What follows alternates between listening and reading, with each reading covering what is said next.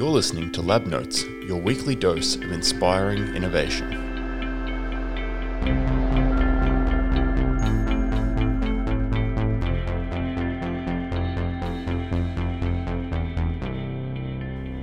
Hello and welcome to Lab Notes. I'm your host, Leo Stevens, and today we're joined by Natasha Rawlings. Now an investment manager with the VC firm Uniseed, Natasha is on the front lines of Australian research translation, scouting research labs for exciting technologies in fields as diverse as agriculture, medicine, animal tracking, and road safety. For its part, Uniseed is an organisation that truly does blur the lines between research and industry, with funding and support sourced directly from institutional partners including the CSIRO and four leading universities. Uniseed's expressed purpose is to ensure that promising research is given a shot at commercial success. Natasha considers herself an outsider to academia, but her expertise in entrepreneurship, marketing, and governance often fill an important knowledge gap for the researchers Uniseed selects. And she is a board member and non executive director for several Uniseed backed companies, including Wildlife Drones, CardiHab, and Forcite Helmets. Natasha Rawlings, welcome to Lab Notes. Thank you. So, off the top, could you tell the audience a little bit about your role in Uniseed? So, as an investor at, at Uniseed, I'm one of three, and my job is really to scout around our research partners and find the technologies that can be big businesses. Um, and so once I found that, I sort of manage it through the process to get to our investment committee, do the due diligence to get to approval. And then once we've made or, you know, I've made the investment, I then manage it um, as a board member and hopefully take it through to exit, which is, you know, usually when we, we sell the business in a trade sale and um, return monies to our, our research partners. So, as you just mentioned, Uniseed is tied to these research partners. Um, could you tell us who they are and a bit about the history of Uniseed as an organisation? Yeah, that, that's a really good question. So, we were formed about 20 years ago um, by three universities, and it's since moved to four universities and the CSIRO. So, that's Sydney University, uh, New South Wales, uh, Melbourne, Queensland universities, and as I mentioned, the CSIRO. And it was formed to get technologies out of labs and into the world for impact. I mean, as you probably know, Australia is pretty rubbish at, at doing that, the translation of research. Uh, and so it was a fund that was specifically set up for, for that purpose. So there's an interview with you on the Uniseed website, and you say something that really struck me. It was that Uniseed goes where angels fear to tread. I wonder if you could elaborate on that and perhaps tell us where you think Uniseed fits in to the translation journey that a researcher or an entrepreneur might embark on.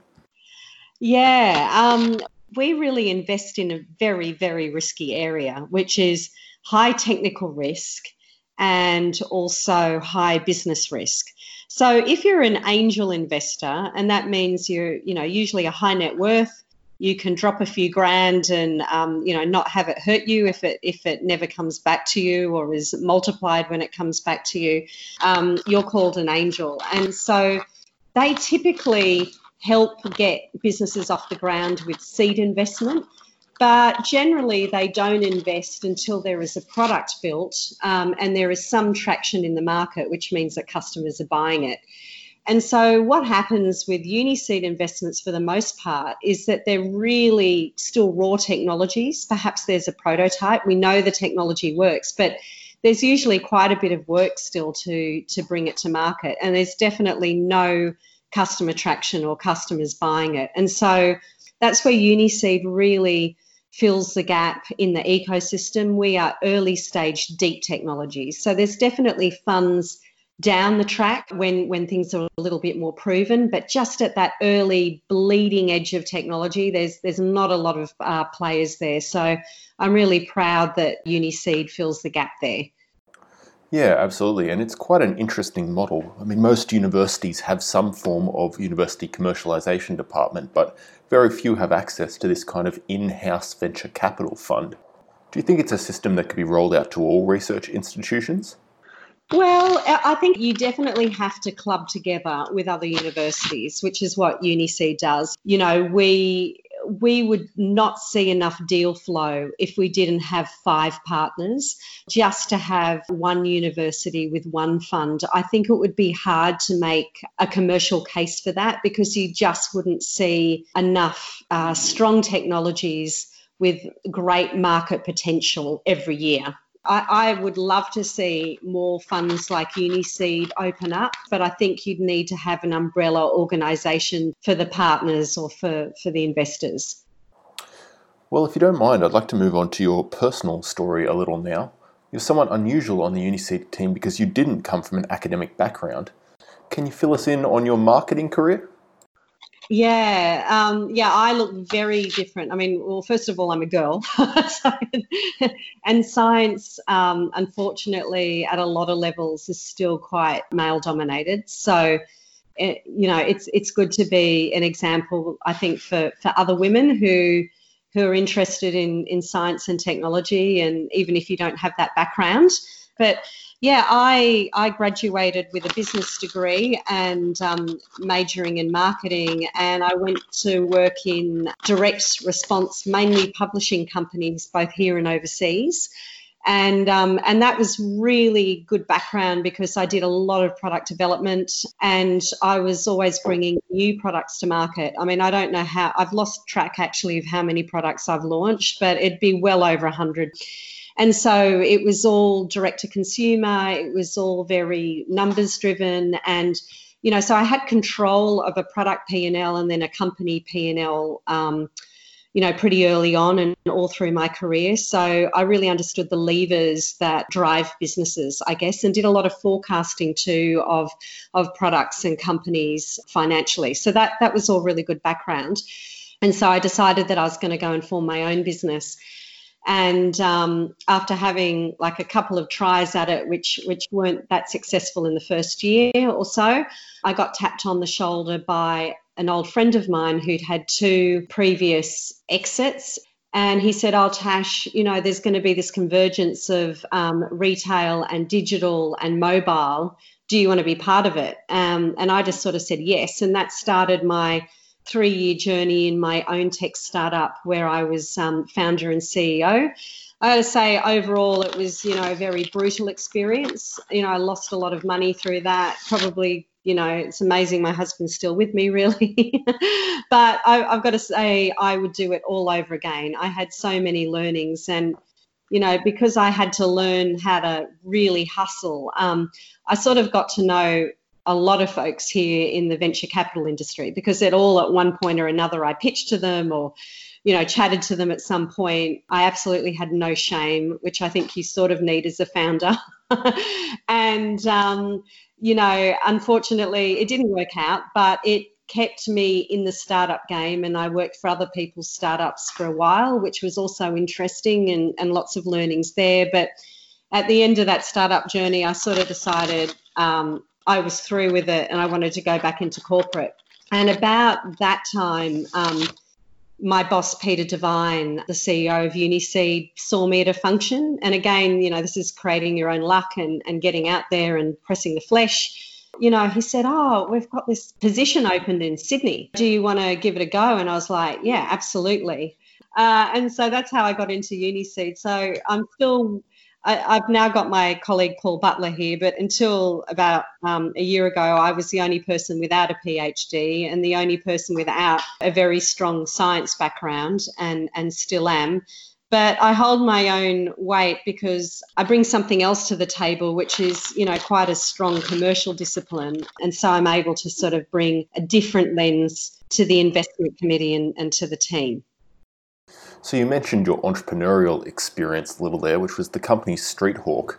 But between that and your current role in Uniseed, I know you've had a few other experiences as a mentor and as a guide, including a stint as CEO of Head Over Heels, which is an organization dedicated to supporting female founders.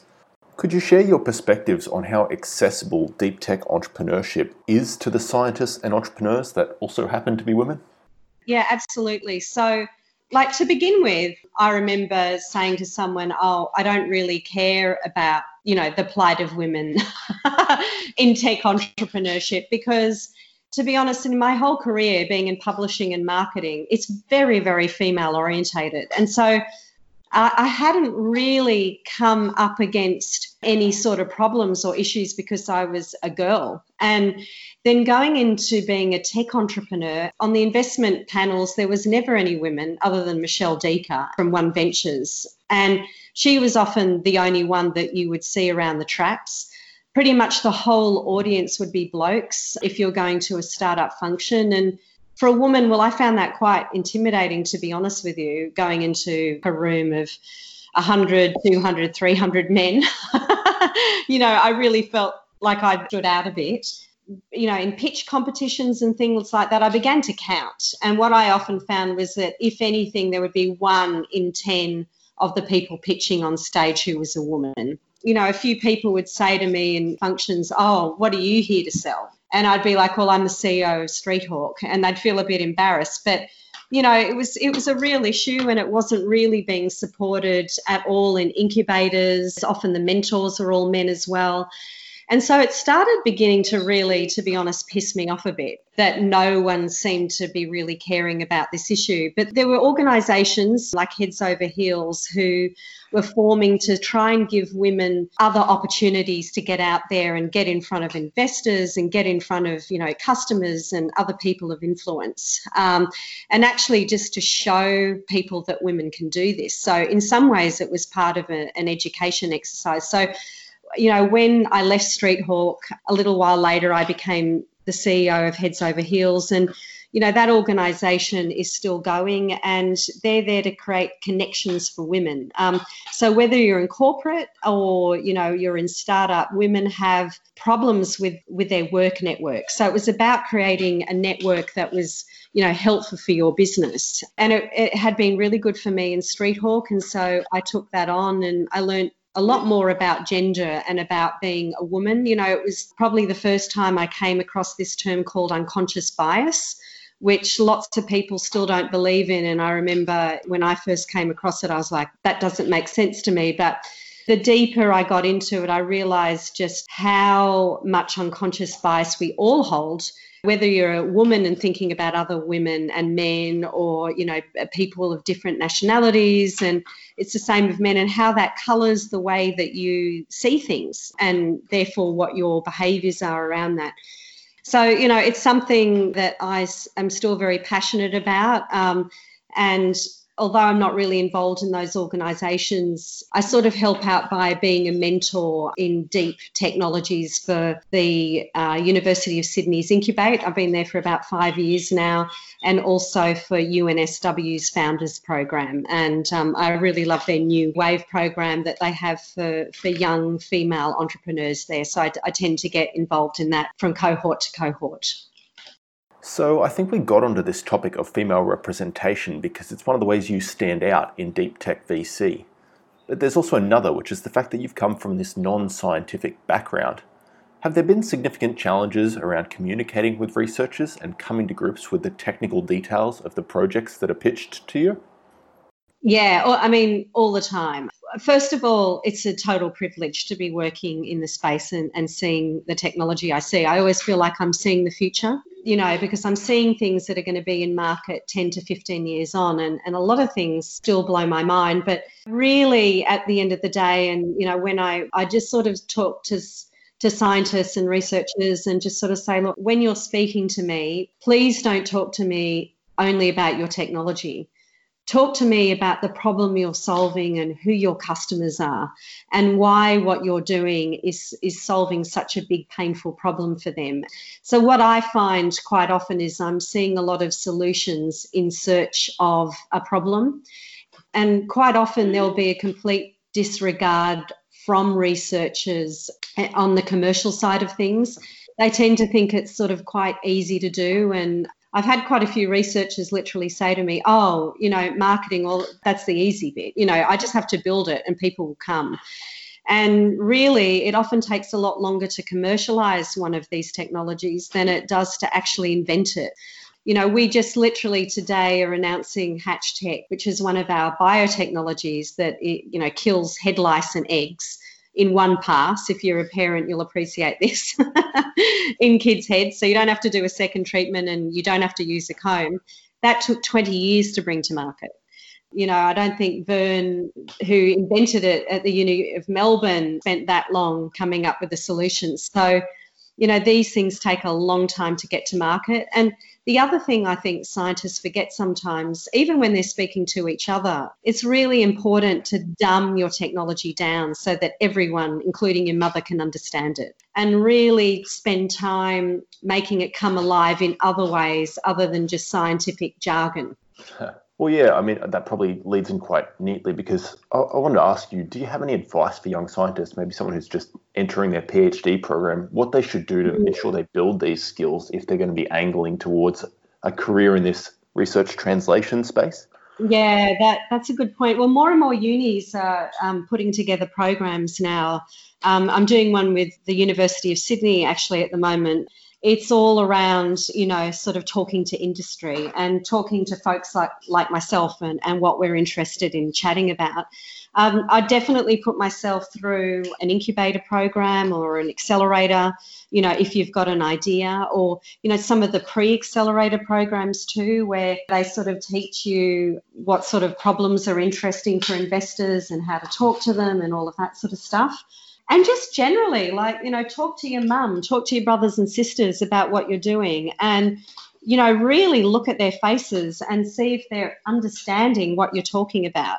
You know as a as a phd student you're probably going to get sooner or later that there's not much of a career path for you because the people in the positions that you want are not going anywhere very quickly. And with more PhD students coming through, you know, it's in your best interest to look at what else you do with those with those skills. And, you know, forming a business if you've got the courage for it and the heart for it is is one of the most fulfilling experiences I think we can have as humans. Well, that's certainly an inspiring perspective for some PhD students to ponder on, Natasha. Uh, before we let you go, I did want to ask about one final area of your expertise in your role as a board member and non executive director for several of the companies Uniseed has backed. What are your experiences with the boardroom environment and how helpful do you feel these oversight bodies are for deep tech startups? Yeah, very, very good question. Um, I have very mixed feelings about boards for early stage companies. I did the you know Institute of Company Directors course, and, um, you know, I think a lot of what they teach there is, I mean, a lot of it is about common sense, right? But I just feel that a lot of people, including myself, don't have a lot of common sense. So, what people tend to do is apply a whole bunch of learnings for Australia's top 200 companies and apply it to everything. And really, with early stage businesses, you should just be concentrating on the product and on sales. They're the two most important things because if you're not getting those right, there will be no business. And so what I find is that, you know, a lot of people come into these boards and they're just focusing the founder on the wrong things. And the most important thing for a founder or a CEO of one of these businesses is time. And if you're focusing on risk matrices and board matrices and all these things that are quite irrelevant to early stage companies, you're just sending the company down the toilet very, very quickly. And so I find, you know, for boards, it's about having a really small team that complement the founder. You know, they don't have commercial skills, but if they're good, they will pick them up very quickly. I'm, I'm so lucky um, with businesses that I work with that they have really fantastic founders involved and they learn all the time about stuff that they don't know about. And so, you know, their progression is quite swift, just like any any CEO, even coming from the commercial world, has a hell of a lot to work, learn. You know, no one knows absolutely everything. Um, and so, if you can have board members that are really helpful, are very hands on, won't have the CEO tied up in a whole bunch of stuff that they don't need to, then they're effective boards. But I find a lot of boards are really ineffective and, um, you know, can be absolutely frustrating early on. Yeah, I mean, that's a really interesting perspective. Within Uniseed, you obviously have a role in creating these boards for startup companies. Has this knowledge that you've got changed the type of people you approach to sit on a board, or indeed when you even institute one for the companies that you fund? Yes, yes and no. Like I said, they're quite small. I think the more independence you can get, um, the better.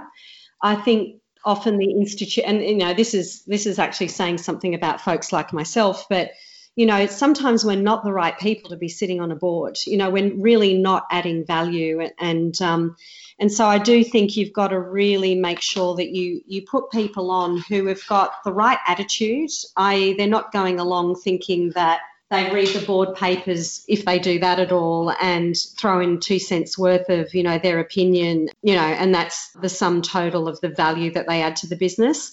Like i said they've you know they've got to be people who are willing to get their hands dirty think laterally about the business help out where they can and if they can't help move back and maybe leave that position open for somebody else. Um, and so I think you've got to be quite ruthless with boards. You know, I recently had a conversation with a really excellent board member who's actually probably getting very, very hands on with the business and being super, super helpful, but, you know, is not really responding to all the other strategic board stuff. And so, you know, I had to have the conversation with him, which was, do you still want to be doing this? I think you've got to be a bit confrontational. You've got to understand your power in these board positions and really keep the best interests of, of the business ahead of your own quite often. And I just think humans are really rubbish at thinking about something else other than themselves. yeah, well, I guess I dare say the founders would be keen to have a boardroom full of diligent altruists. Um, before we go, I did have one final question. You mentioned your role at Uniseed exposes you to technologies that might be 10 or 15 years from market, but also quite transformational should they get there. Given that unique vantage point, I just wanted to know what your perspectives were on the horizons for Australian technology. Are there any particular areas of research that are exciting you? uh, look, you know, anything in the real world always interests me. So, um, although I've been in digital for quite some time, my father was a civil engineer, and I spent a lot of time as a kid um, out looking at roads and bridges and pavements and, you know, understanding materials. And so I get very excited when I see new materials coming to market, smart materials, nanomaterials, or goods that are recycled and, and made into other goods. I think that's that's all really cool stuff. So that excites me.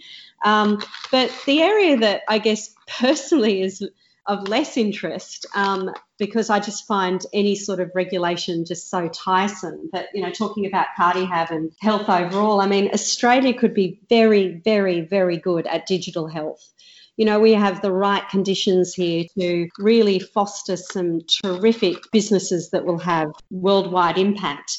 But unfortunately, what we have is we have a culture here in, in health and probably around the world, which is very resistant to, to changing things. But, um, you know, one thing we've got to thank COVID for, you know, is actually having rapid adoption of digital tools by the health sector.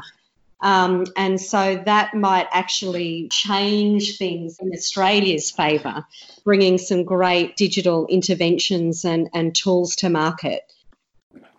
Well, yes, and I'm sure we're all hoping a COVID vaccine is among those fast tracked therapies.